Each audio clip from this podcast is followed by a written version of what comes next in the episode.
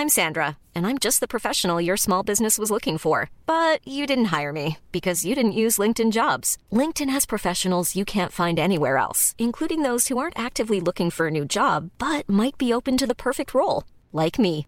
In a given month, over 70% of LinkedIn users don't visit other leading job sites. So if you're not looking on LinkedIn, you'll miss out on great candidates like Sandra. Start hiring professionals like a professional. Post your free job on linkedin.com/people today.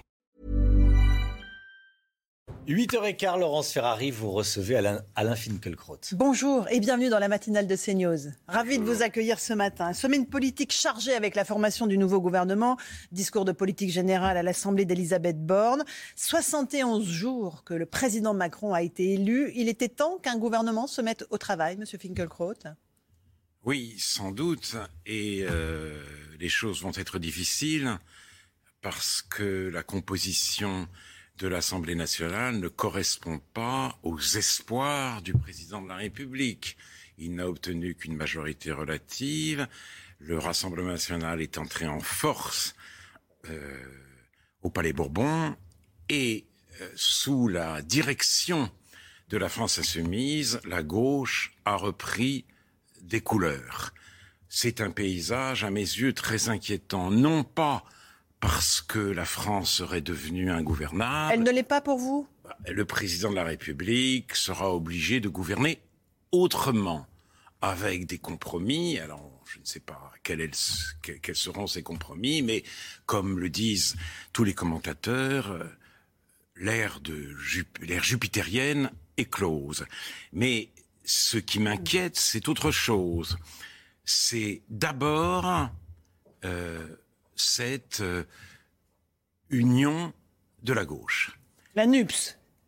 Comment? La NUPS. La, oui, Ou la NUPES, nouvelle veut, Union voilà. populaire écologique. Pourquoi elle et vous inquiète? Qu'est-ce qui Elle m'inquiète parce que, euh, à la différence des précédents fronts populaires, elle ne se fait pas sous la direction de la gauche modérée, mais sous la houlette, sous l'hégémonie même de la gauche radicale. Une radicalité qui, en outre, n'est pas seulement anticapitaliste, elle n'est pas tant au service de la classe ouvrière qu'au service de ce qu'on appelle pudiquement les quartiers populaires. C'est ce que disait d'ailleurs Éric Coquerel à Jean-Luc Mélenchon. Au lendemain des élections de 2017, il lui manquait les voix de euh, la nouvelle France, comme le dit maintenant euh, le leader de la France insoumise, pour accéder au deuxième tour et sans doute aujourd'hui pour accéder au pouvoir. Et c'est ainsi que euh, la France insoumise courtise sans vergogne euh, cet électorat potentiel. Je dis sans vergogne pourquoi? Parce que dans ces quartiers, comme l'a é- écrit euh, Georges Bensoussan, l'antisémitisme, par exemple, n'est plus une opinion, mais un code culturel.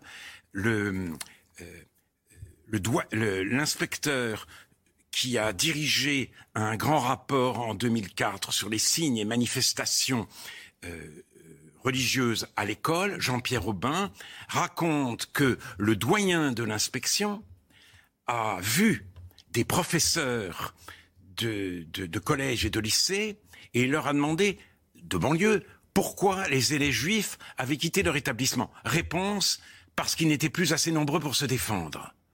Or, que dit euh, Raquel Garrido, par exemple, euh, il y a quelques, semaines ou quelques mois, euh, si Jean-Michel Blanquer s'était opposé au, au port de la kippa il ne ser- euh, dans les sorties scolaires, il ne serait plus ministre.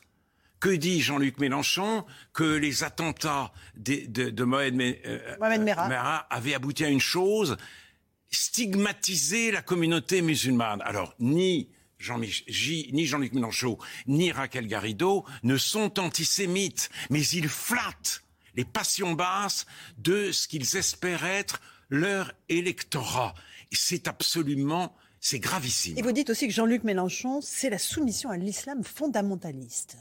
Vous pensez vraiment qu'il est soumis à l'islam, Jean-Luc Mélenchon? Oui, je pense que la France insoumise est la France soumise à l'islamisme, c'est-à-dire que quand l'islamisme monte, il manifeste contre l'islamophobie. Ce n'est pas son idéologie de départ, mais il calcule. Il y a 700 000 juifs en France, il y a dix fois plus de musulmans. Et en, outre, ce calcul lui est rendu facile par euh, le fait que les juifs ne font plus partie des minorités en dépit de leur passé de pogrom et de persécution. Pourquoi? À cause d'Israël. Israël les a fait passer dans le mauvais camp, le camp des dominants. Israël est, est perçu comme le pays oppresseur des Palestiniens. Et ce qui est vrai pour Israël est vrai pour les sionistes. Or, qui est sioniste aujourd'hui? Les juifs attachés à l'État d'Israël. C'est ainsi que l'antisémitisme parle désormais la langue immaculée de l'antiracisme. Euh, la France est-elle en proie aux extrêmes? On vient de parler de l'extrême gauche. Le Rassemblement national est entré en force à l'Assemblée, 89 députés, deux postes de vice-président à l'Assemblée nationale. Est-ce que vous mettez ces deux pôles politiques sur le même plan ou pas Non. Alain Finkielkraut? Non. Pourquoi? Je dirais deux choses. Mais il faut, il faut que je dise les deux parce que sinon, euh, ça va s'enflammer sur les réseaux sociaux. La France insoumise me paraît plus toxique aujourd'hui que l'Assemblée nationale. Et, et j'inclus les, les, les partis qui se sont laissés assujettir à la France insoumise, puisque cette, cette fameuse NUPES a inscrit à son, programme, à son programme l'abrogation de la loi séparatisme. Et donc, l'antisémitisme, sa terre d'asile, ce n'est plus le Rassemblement national, c'est la France insoumise. Et je répète, ça ne veut pas dire que ces leaders soient eux-mêmes antisémites.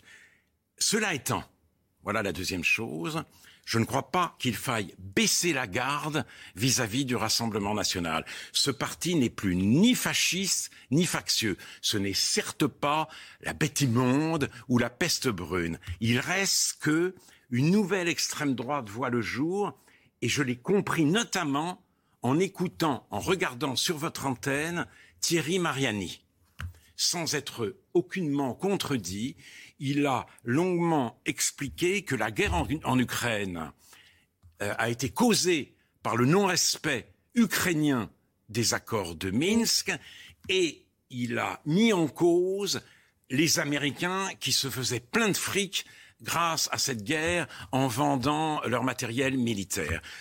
Pro, euh, tropisme pro-russe et anti-américanisme forcené, c'est cela le, la nouvelle idéologie de l'extrême droite et cette idéologie me, me semble très condamnable. Alors cela étant, ceux qui votent pour le Rassemblement national ne sont pas des gens abominables. Ce n'est pas la France moisie ou la France Le, Rassemblement national prend en compte leur angoisse, cette angoisse existentielle que toute une partie de la classe médiatico-politique, pardon, euh, occulte ou même calomnie. Cette angoisse existentielle devait être prise en compte, prise en compte par toutes les formations politiques. Ainsi réussirait-on à marginaliser le Rassemblement national. Vous avez parlé d'Éric Coquerel il y a quelques instants de la France insoumise.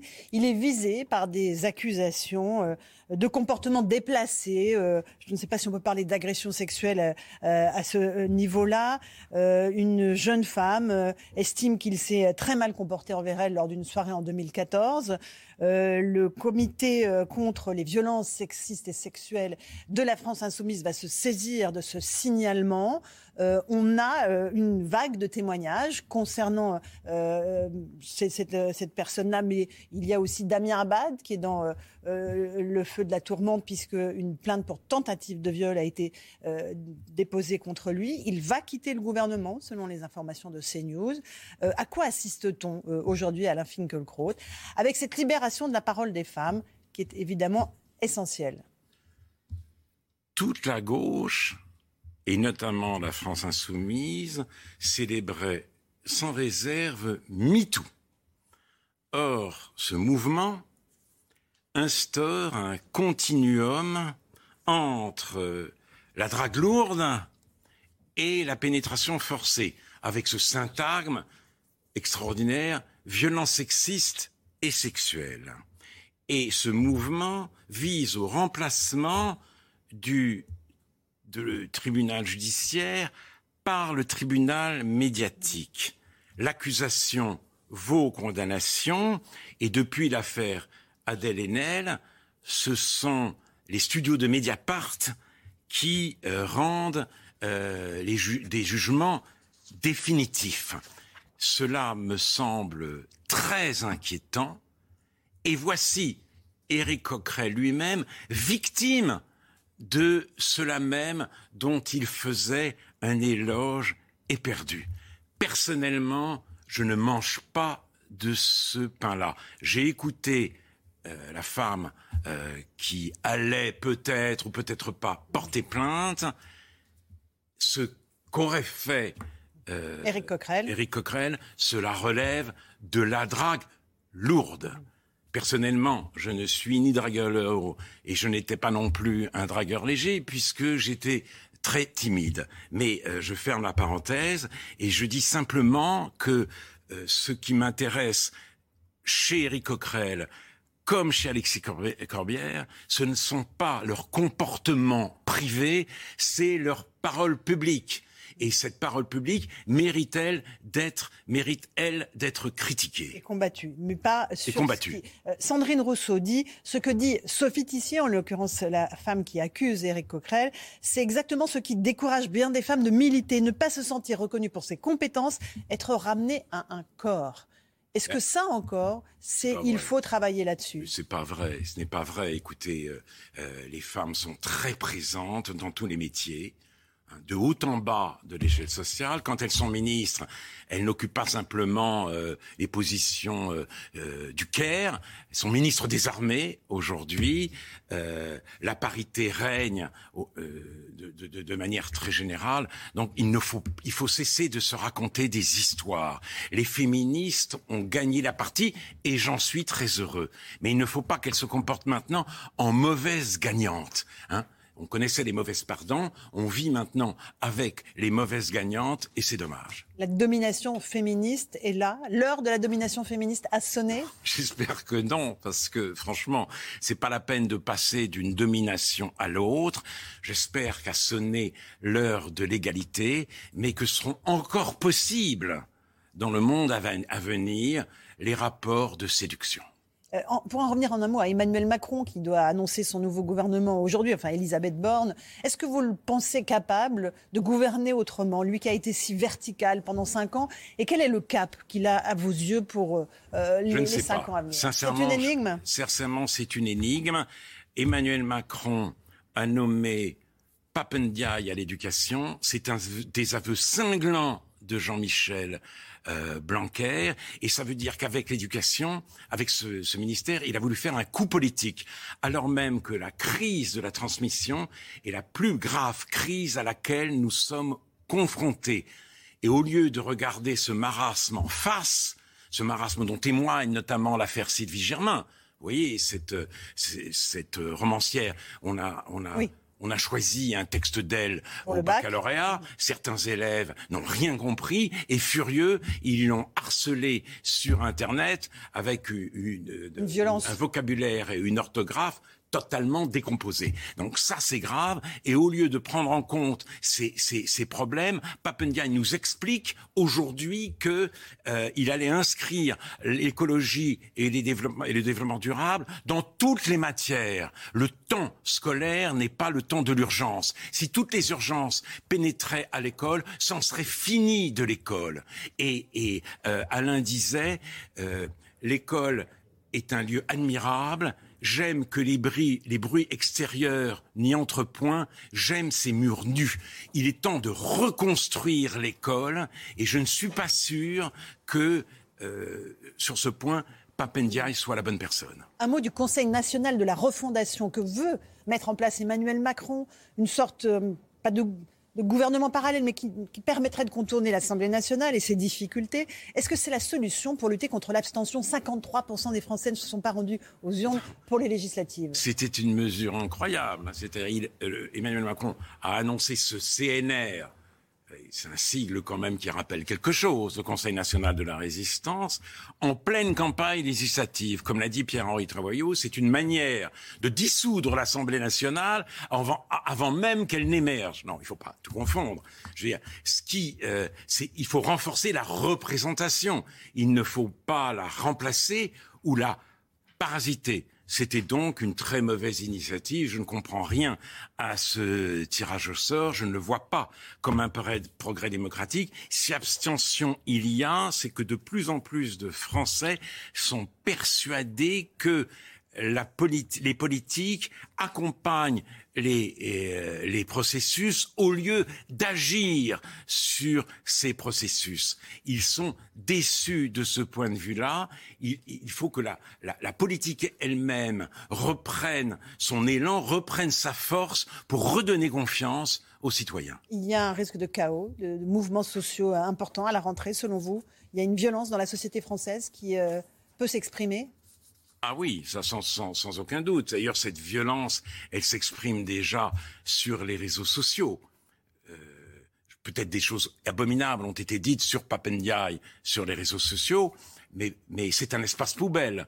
Dans l'espace public, ce n'était pas le racisme qui inspirait la critique, comme euh, certains journaux et Papendiaï lui-même l'a dit. Mais reste qu'en effet, une très très grande violence de notre société on n'en est pas encore à la situation américaine, qui sont en état de quasi-guerre civile, partagée entre le, euh, une démence wokiste et une démence trumpiste, mais effectivement, les choses vont vite et ne cessent de s'aggraver.